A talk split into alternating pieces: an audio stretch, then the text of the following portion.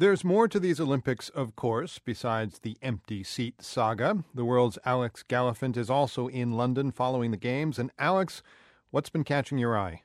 Well, Aaron, given what you've just been talking about, it's interesting that there's actually more resentment at the privileges accorded to certain sponsors. And this time it's from athletes at the Games. Uh, some of them have been using the Twitter hashtag WeDemandChange2012. Um, it's an informal campaign to loosen restrictions on athletes who are sponsored by companies who don't sponsor the games themselves. And what are the rules for those athletes?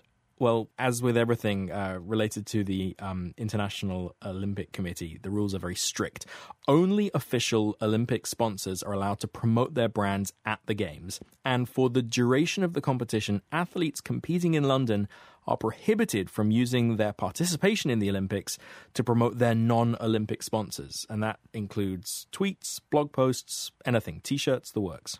Is London still buzzing from Friday's opening ceremony, or has that excitement dissipated now that the sports are underway? You know, I think I think people are, still pretty excited. I mean, there have been some really memorable performances today. A Chinese weightlifter Li Xueying broke the Olympic record by lifting almost two and a half times her body weight. So, you know, we're seeing incredible performances already. As for Friday's ceremony, everyone loved it here. Uh, you know, even cynical journalists. People are still excited, sure. And and the city itself. I mean, uh, Britain excited, but Londoners, what are they saying? You know, it's kind of weird. Um, a friend of mine was at the Winter Olympics in Vancouver two years ago, and she told me that, that back then the whole city of Vancouver was kind of transformed into a giant Olympic village. That's just not the case here in London. The city is so big, so spread out. That the, the Olympic glee hasn't really sort of penetrated every corner of the city. I mean, you see signs and directions for the various venues on, on buses and down in the tube stops. But everywhere else, unless you are actually at an Olympic site, you could wander around and not know that the Olympic Games were going on. It's kind of odd. Right. Now, there's no medal for poetry or uh, sculpture in the Olympics, but there actually used to be, as uh, our listeners may know.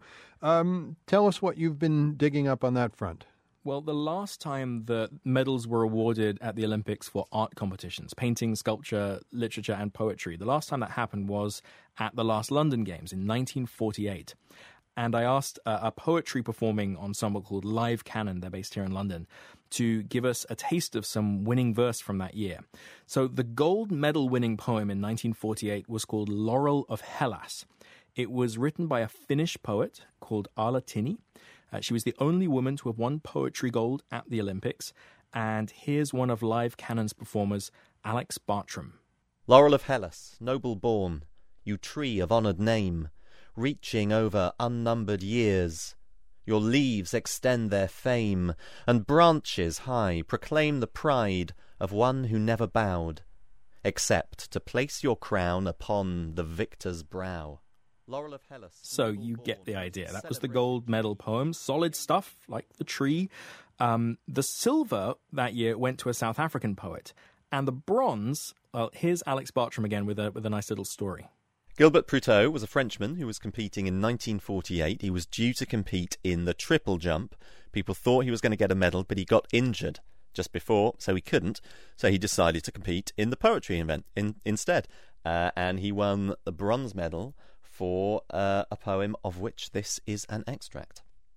Ça y est, j'ai gagné. J'ai gagné. Le monde est à moi. La folie est en moi. J'ai gagné which roughly translates as, We made it. I've won. I've won. The world is mine. Madness is within me. I have won. What do you think of that? That's great. Madness is within me. That's part of Gilbert Prouteau's poem Rhythm of the Stadium, which won the bronze medal for poetry at the London Games of 1948. And we'll have some more Olympic themed poetry from the performance group Live Canon as the games go on. Alex, uh, what do we have to look forward to uh, tomorrow at the Games? At the Olympics, every day is an embarrassment of riches. Uh, tomorrow, we see the women's team final in artistic gymnastics. There's lots of swimming. And in the equestrian events, there's the last component of the team eventing competition. And a member of Britain's royal family, Zara Phillips, will be jumping on her horse, High Kingdom. The world's Alex Gallafent, uh, with just a bit of madness in him from London. Thank you, Alex. Thanks, Aaron.